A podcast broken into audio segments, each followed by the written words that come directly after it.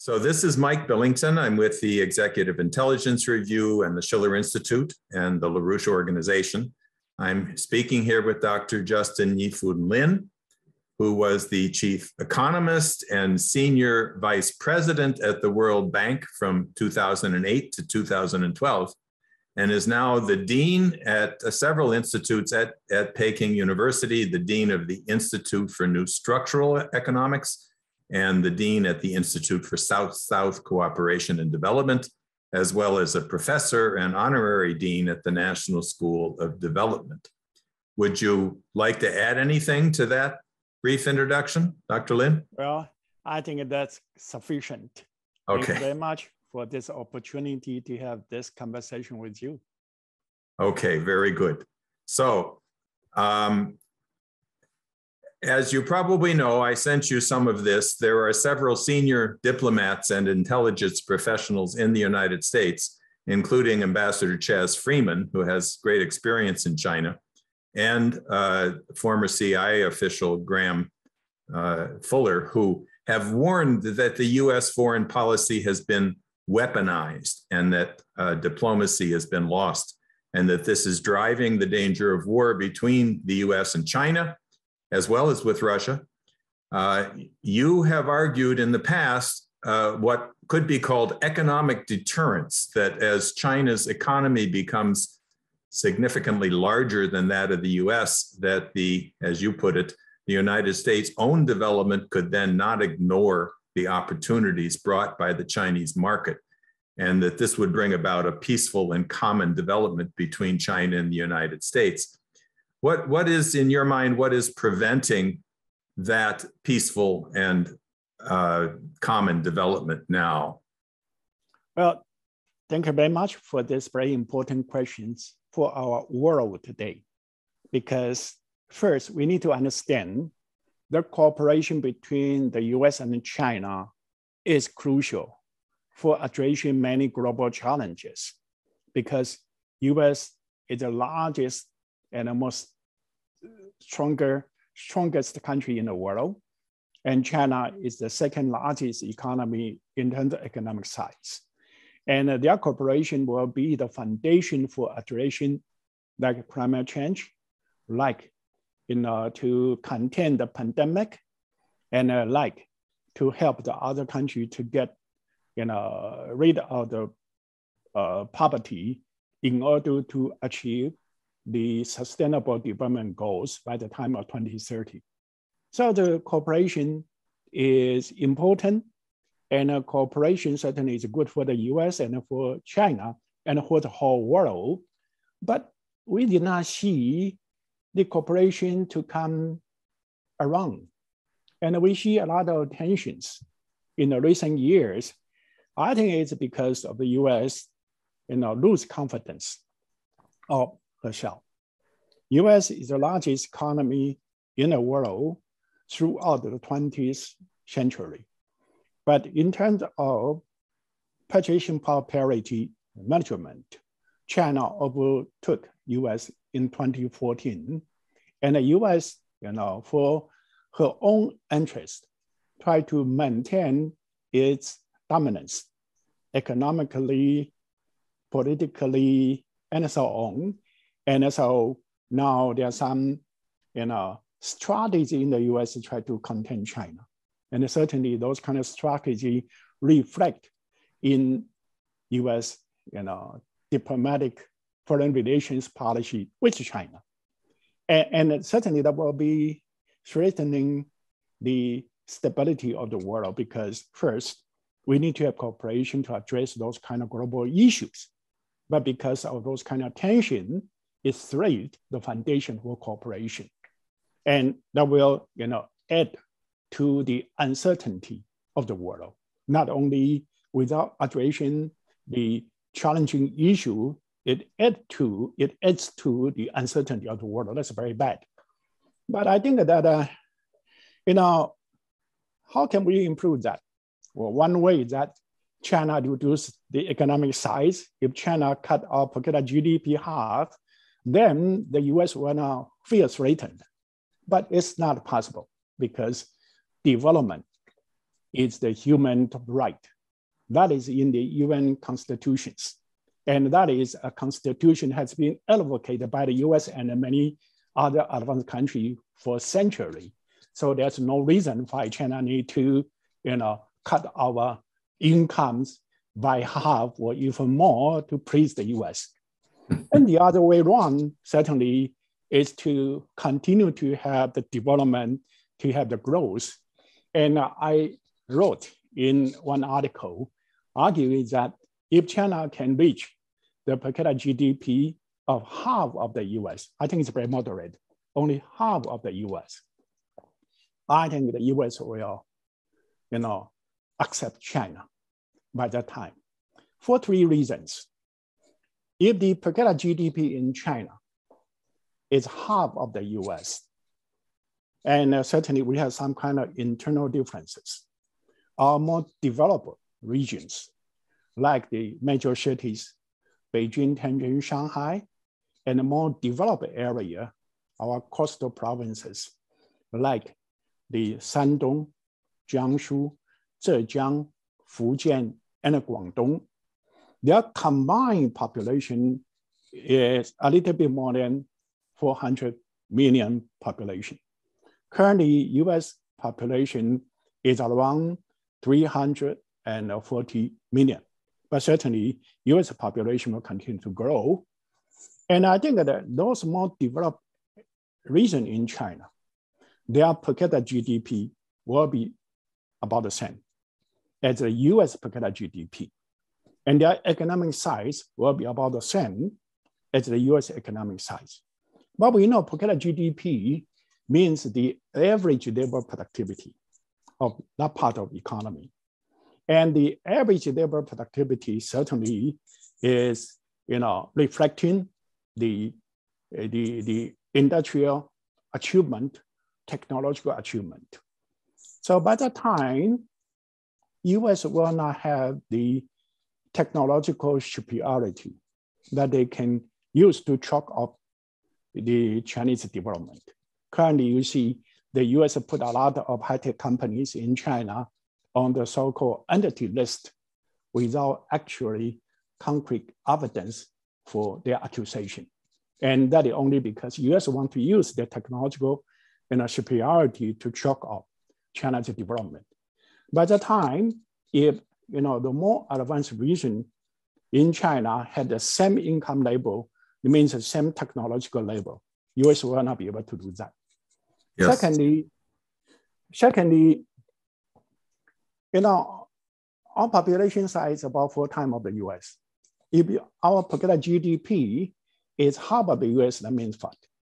China's economic size will be twice as large as the US, no matter how unhappy the US is.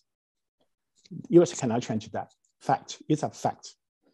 And a third, China is the largest economy by that time, and China will continue to grow. And, and, and for the US, for example, those you know, Fortune 500 companies, if they want to stay on that 500 companies list, they cannot lose Chinese market. Mm-hmm. And also, you know, trade certainly is win-win but we know that you know the smaller economy gains more than the larger economy. By that time, China's economy will be twice as large as the US, and uh, trade with China, US will gain more. So for that, certainly, if US politicians really care about their own people, then to have a friendly relation with China would be necess- would be uh, you know necessary for the US to improve the well-being of their own people and to maintain their you know, leadership, their company's leadership in the world. Right. You, you actually argued once before that, uh, that the US intentionally suppressed the Japanese economy in the right. 1980s and 90s to, as you said, to prevent them from threatening the US economic status and that they're, as you've just said, they're doing pretty much the same thing now towards China, having suppressed right. these Chinese companies with accusations uh, and so forth. Um, how has China countered this today? Uh, you've already said what you propose will come in the future. But how how how how can China counter this attack on Huawei and, and other companies today? I think the first thing we need to remain open. We need to remain, you know, move our economy to further, you know, uh, improve the market efficiency. I think that because certainly US today has some superiority, upper hand in certain technologies. But US is not the only country to have those kind of technologies. You know, like advanced country in Europe, Germany, France, Italy, and Japan and uh, Korea, they also have many, you know, advanced technologies. And uh, China should re, re, you know, remain open, you know, to access to the technology from other advanced country, as long as it's not the technology US is the monopoly. And uh, by that way, you know, you, you know that the advanced technology rely on heavy R&D. It's very expensive. Once they get those kind of technological breakthrough, how profitable for the companies depends on how large the market. And a major by purchasing power parity, China is the largest market in the world already. And China since 2008, every year contributed about 30% to the global market expansion. So as long as China can open Chinese market, I think that other high-tech companies will be very delighted to fill in the you know, gap that due to the US restrict its company to export those kind of technology to China. And China only need to focus on a few technology, which US is the only supplier in the world. And, right. uh, and, and by that, you know, we will not be choked off. And secondly, certainly we need to, you know, continue to develop our economies so we can go currently, if you measure by purchasing power parity, our per capita GDP is about 25% of the US, and uh, by market exchange, by market exchange rate, now per capita GDP is about one sixth of the US. And, and as long as I said that we can maintain the growth momentum, I think the dilemma will be addressed. So you have you've written for years about the fact that the advanced industrial nations reached the point they are at today by using uh, government directed credit and what you call industrial policy to protect and support emerging industries and the research that's uh, necessary for that kind of development. But that now these advanced sector company uh, countries are denying the same measures to today's emerging economies under the demand of free trade. The Korean economist Chang Ha-Joon called this kicking away the ladder. Lyndon LaRouche has pointed to this as the primary difference between the British system of free trade and the um, original American system of protection and directed credit. And I have also written that the Chinese economic model today that you promote is closer to the American system with people like Alexander Hamilton and Friedrich List and Henry Carey than is now practiced in the US itself. How do you how do you see this? I fully agree with your questions. Actually, not only US protected uh, uh, her own industry during up the catching up stage, Britain practiced the same. Before the 17th century, Britain was on the process to catch up Netherlands because at that time, Netherlands in the wool textile sectors was more advanced than Britain. And per capita GDP in Netherlands uh, was about you know 30% higher than the per capita GDP in Britain. Britain adopts similar strategies to protect its own you know, wool textile industries and uh, create all kind of incentive to smuggle the equipment from Netherlands to the Britain and uh, provide incentive to attract the you know, craftsmen in wool textile sectors in Netherlands to Britain. So exactly the same, like what you know uh, the Hamilton argues or, or List argues. And uh, Britain only turned to the free trade after the Industrial Revolution. Britain was the most advanced country in the whole world, and their industry was much uh, were most advanced in the world. They want to export their product to other countries, so they started to advocate free trade. And uh, at that time, the US wanted to catch up. And so US used exactly the same policy as Britain used in the 17th century when Britain wanted to catch up the Netherlands. And, and, and so if you look into history, only a few countries were able to industrialize and to catch up. And you can see in the catching up process, they all use the government active facilitation to you know, support their industrial upgrading and so on. And not only so, actually the advanced country, Britain and the US, even they became the most advanced country. On the one hand, they argue free trade for their industries, but at the same time, they also actively support the research and development to further improve their technology. And so they can, you know, continue to upgrade their technology and also to develop new higher value industries by R&D because at that time, their technology were on the global frontiers. And if they want to have new technology, they will have to invent the technology by themselves. And the invention of technologies, you know, has two parts. One is basic research. The other one is development of new technology, new product. Firms certainly have incentive to develop new technology and new products because if they are successful, they can get a patents. Uh, and then they can have a monopoly for you know, up to 17 or 20 years in the global market.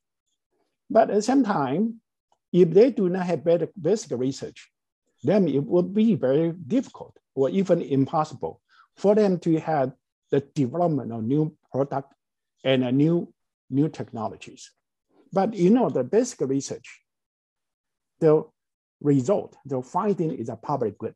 And so the private sectors do not have the incentive to do basic research. And so if you look into the high income country, they all support the basic research. And that is a necessity for them to continue to have a new stream of technology, new stream of products and so on. So exactly they are still doing the industrial policy. But the difference is that they are on the global frontiers. And so the type of industrial policy to address market values will be different from the type of industrial policy uh, uh, to address the market values in a developing country. So in nature, it's the same but actually the areas that the government required to put effort will be different. So recently, there's a very famous book called The Entrepreneurial State by uh, uh, And he document all the major you know, competitive industry in the US today, what the result of the government active support in the, in the basic research in the previous decade. So exactly the same. So just the area that a country require the government to put an effort will be different, depends on the state of development. And you know that in the US, there are two traditions. One tradition is Hamilton tradition to argue the government should provide support to overcome the barrier for further development. And the other tradition is, you know, Jefferson tradition to say the government should do nothing. We should, you know, adopt a market function. The government should be minimal, minimal. But in fact, in the practice, in the US, since the founding of the nation has been following Hamilton, but rhetorically following the Jefferson tradition. And so you have a split between the reality and your rhetoric. But unfortunately, your rhetoric has been so powerful. And so all the developing countries, they are advised not to do anything by their government. And as a result, except for a few countries. Their government follow the Hamilton tradition and to be able to industrialize and catch up. And other countries, they were misguided by the Jefferson tradition without doing anything. And so they were unable to narrow the gap with the advanced country. Yes, exactly. so you and other Chinese officials, including uh, Premier Li Keqiang, have called for a new means of accounting the strength of nations, arguing that looking only at the GDP and the debt, which are the money side, is what you called severely flawed for considering only monetary data and leaving out the underlying national assets, including human capital, natural capital, and produced capital. You call this alternative method wealth accounting. So, how far has this idea been developed and put in use in China or anywhere else? I first, I'm delighted to see an increasing recognition for the national, you know, to change in the national accounting. Because GDP is a flow contract, how much you produce every year. But the production every year depends on the stock of the wealth, including the human capital, natural resources, uh, uh, uh, biodiversity, and as well as the produced capitals, the equipment, the and and uh, the, the you know the machinery, the equipment, and also the infrastructure. All those are the wealth of the nation and the foundation for producing goods and service to generate the GDP. But in the past, we only look at the flow concept, the GDP, without paying condition, you know, condition to the foundation to generate the flow. And the foundation should be based on the wealth, the asset we just described. And I'm delighted to see now increasingly there was a recognition of a necessity to change the concept, including like IMF recently you know, produced a paper to say you know, if the government you know, use the debt to finance the investment in infrastructure, it generate asset. And, uh, and, and, and, and, and will be different from the government use debt to finance consumption, you know, and, and those are pure debt. And so if we calculate net debt, if the government use the debt to support the infrastructure or other improvement in, in human capital and so on, then you know, it will contribute to the ability for the nation to generate new stream of income. And they will enhance the ability to pay back debt. But in the past, when we talk about the debt sustainability framework, the, you know, that framework only uh, calculate the, the, the gross debt without paying to the asset side. And the IMF today call for uh, revise in its you know, debt sustainability framework. So we are delighted to see now this new, uh, this more inclusive concept has been increasingly recognized and put into the policy evaluation. Were you and other Chinese economists uh, involved in that change at the IMF? I think that uh, when I was at the World Bank, I started to advocate that. I wrote I wrote policy notes to advocate that. And but yeah. you know, to change people's you know belief or people's ways of behaving certainly takes time. And so I was the chief economist of World Bank from 2008 and 12. And the, the IMF change is you know proposed to change the new framework only after about four years after I left. And, and so I think that if we want to change the world, conversation like you and me, and people with you know better concept of the idea should you know not should should not stop advocating that, and uh, that more people understand. And then you know I think that gradually and at the end, I'm sure the world will change for better. Yes, I was going to ask anyway that you you are uh, you are attacking uh, uh, the um, a, uh, neoliberal orthodoxy, But while you were at the World Bank between 2008 and 2012, you were face to face with that as the dominant ideology at the World Bank and the IMF. So I guess you're explaining now how you dealt with it then and how it's having a longer term effect of your arguments. Does that sound right? Yeah, that's very true. For example, when I first arrived at the World Bank, I started to say to advocate structural transformation is the foundation for you know, inclusive and sustainable development in any country. But yeah. if you look into the infrastructure, uh, the structural transformations, there was there are so many market values there, because you not only need to rely on the entrepreneur, uh, uh, uh, you know, to have the innovations, but entrepreneurs, if they want to be successful, you need to provide adequate infrastructure. You need to provide adequate financial uh, support. And so you need to have improvement in infrastructure, improvement in the financial you know, structure, uh, institution, and so on. Certainly also legal institution. And for all those things, the individual enterprises, they will not be able to deal with. Right. You need to require the state to do it. But state's capacity and resources are limited. And so you need to use your limited capacity and resources strategically. And then that means you need to pick certain area that you want to do and so on. And those certainly is so-called industrial policy. At the beginning, you know, industrial policy was a taboo in international development organizations, including World Bank. But I started to advocate that. I'm delighted to see increasingly now people accept it's necessary to have industrial policy, including the US government now openly say, we embrace industrial policy for our further development, right? and for example, infrastructure.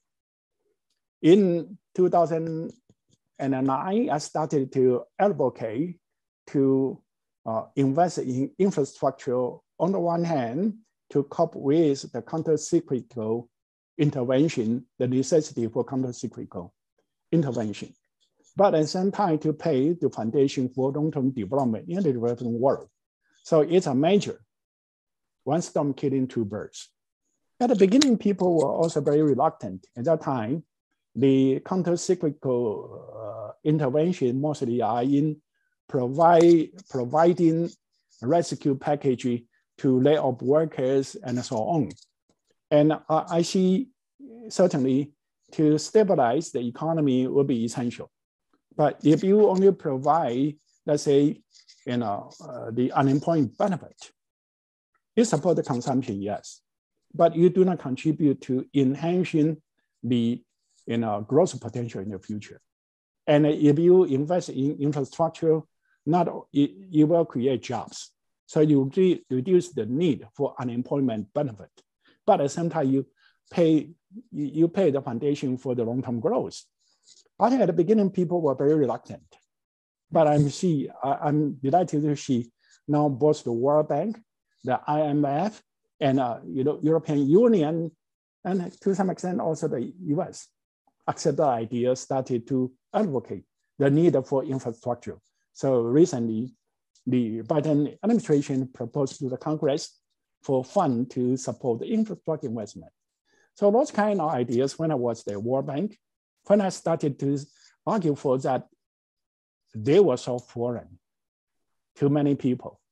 You know, they think, well, if infrastructure is an investment, market will take care of, take care of that. But what we see, is the market could not do it. And so we need to have an active government participation.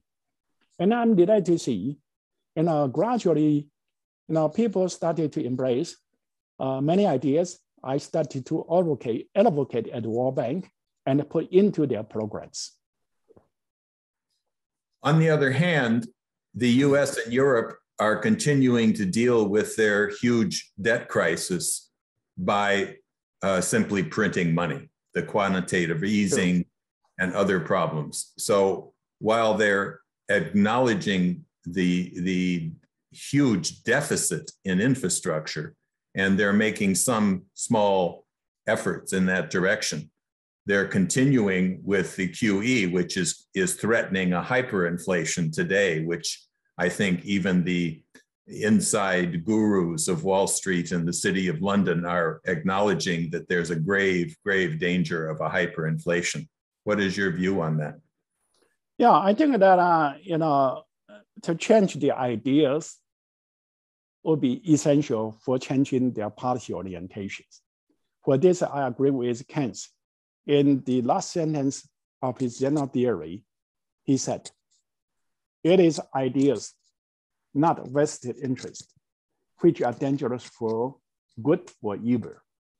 And uh, in the past, you know, the world was influenced by those kind of you know, inappropriate neoliberalism.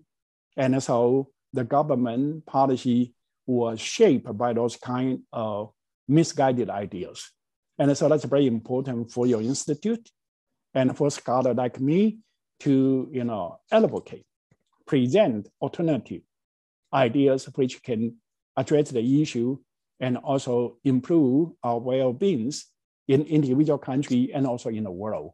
And I think that certainly at the end, people see the benefit and they will start to make some changes. At the beginning, maybe a very small step, but once they see the power of the right interventions, the power of the right policy, I'm hope, you know, I'm, I think that, you know, in the world will, you know, only by the way the world will, will move for better. And I do wish the right idea will win the debate at the end. when I looked at your idea of wealth accounting, going beyond the monetary figures of uh, GDP and, and debt, uh, I thought about uh, Lyndon LaRouche's idea of a non monetary measure of economic progress, which he called relative potential population density. His view was that these were ratios determined by the transformation of the physical economies through the rates of development of new physical principles uh, right. discovered in nature and then applied to the productive process through new machine tools using those new principles. Do you see that as similar to your idea of wealth management? Wealth, I wealth. Think it, yeah, I think that that idea is very close to the idea that we just described, or I have been advocating for a long time. And uh, we do see, you know, we share some wisdom and our, our ideas, our proposals converge on the same directions. Mm-hmm. And so we need to, you know, join hands to propose the right ideas, you know, through your institute and my institute, and to outreach it to more people. Good. You, you recently wrote an article with your associate, Dr. Yan Wang, who has also spoken at one of our, our uh, Schiller Institute conferences, um, comparing the approach of the IMF and the World Bank to the development of Africa to that of the Chinese approach using your wealth accounting idea.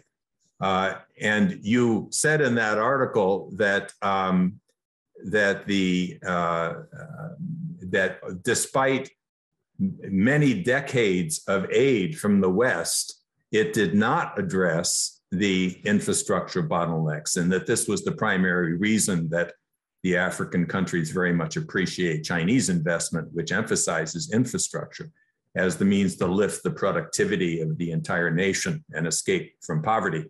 So, as you know, the Schiller Institute and EIR have strongly promoted the idea of the new Silk Road since the 1990s, actually, following, uh, following the fall of the Soviet Union, and as a means of achieving peace through development. Uh, and of course, the Belt and Road Initiative launched by, uh, by President Xi Jinping is very much in that in the light. How do how would you evaluate so far the progress of the Belt and Road Initiative in Africa and elsewhere? First, I'm delighted to see that this new ideas has been, you know, has been welcomed and also join hands in the practice. For example, the Belt and Road initiatives currently already 145 countries signed the strategic cooperation agreement with China. And also more than 30 international organizations signed you know, the strategic cooperation agreement with China. So I am delighted to see this idea has been widely accepted in the world. And uh, you know, China also continue to support the infrastructure and upgrading infrastructure improvement in the world in spite of the pandemic recessions. And uh, those kind of investments certainly provide the foundations to, you know, to for the futures, but at the same time improve the job and economic development even during these pandemic times. And I also like, I'm also delighted to see the European country now propose a similar you know, strategy like European Gateway and mm. as a way to improve the infrastructure to link to other countries. So I think the world is moving towards the same directions, you know, and, and certainly the infrastructure gap is so huge. No one country can accomplish, you know, all what is limited. So it will be desirable to join hands and with all initiative by China, by European country, by Japan, by the US, because yeah. fundamentally we care about the humanity. We care about the, the future of the earth, the future of your human being. And as long as we contribute to that, we should join hands. And we should not take the individual country in a political uh, uh, uh, uh, purpose and to that become a barrier for our corporations. Yes, in that same article about the African development, you uh, you directly blamed the IMF and the World Bank for what you called neoliberal orthodoxy, and you said that the result of that was that many low and middle income countries continue to suffer from fundamental def- deficiencies such as the lack of healthcare personnel and resources. And you even noted that 70 years of development aid, and yet still, quote, there is the inability to deliver clean water, electricity, and sanitation.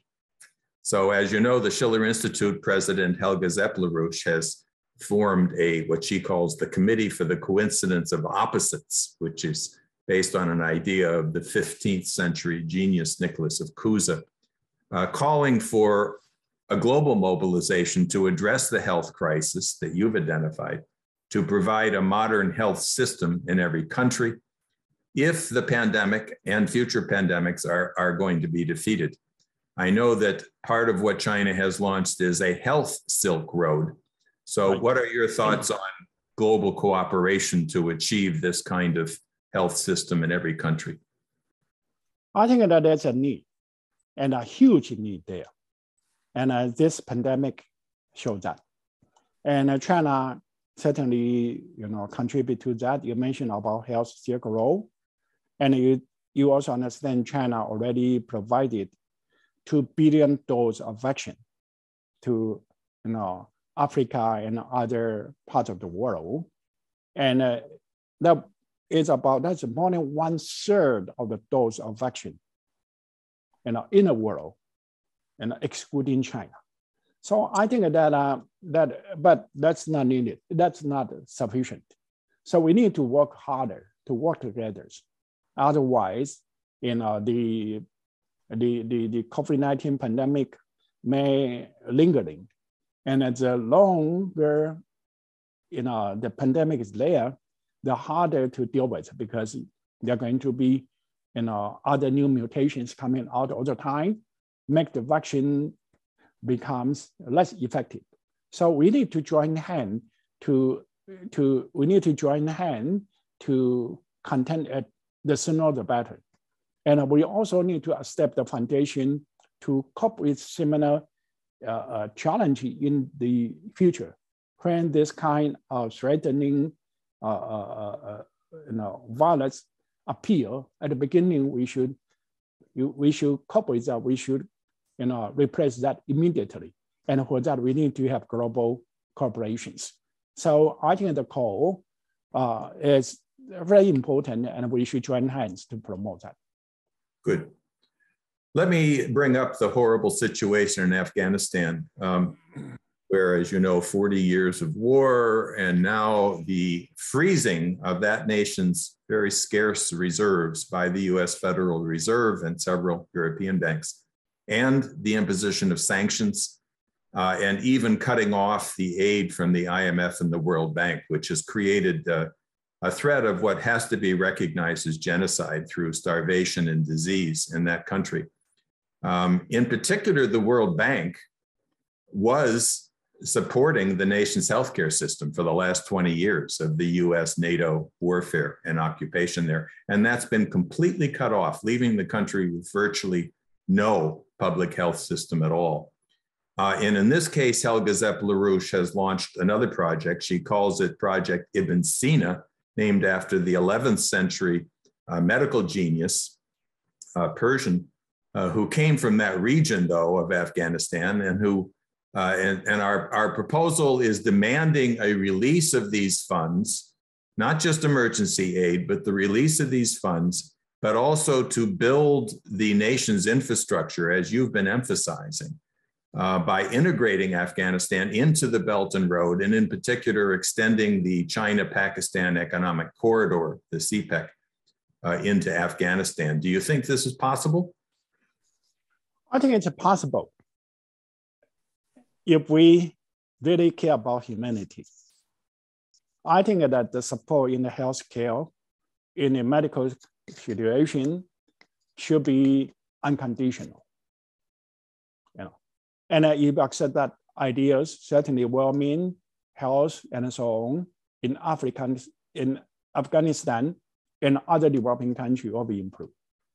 When once they have the improvement in their health, improvement in the economic development, and then the social political stability there can be maintained.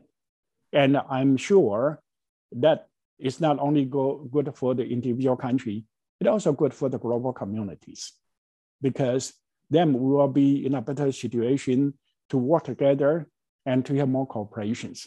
And it will also reduce the you know, refugee legally and illegally to the high income country. Yeah. And you know, that will also be a big challenge for the high income country. So in some area, the support should be unconditional because that relates to the humanity. If they really care about human beings, then no matter under what kind of situation, we should support some kind of those basic needs. Right. The um, as you know, the uh, the U.S. and China signed a phase one agreement in January of 2020, uh, a trade agreement yep. between the Trump administration and, and China.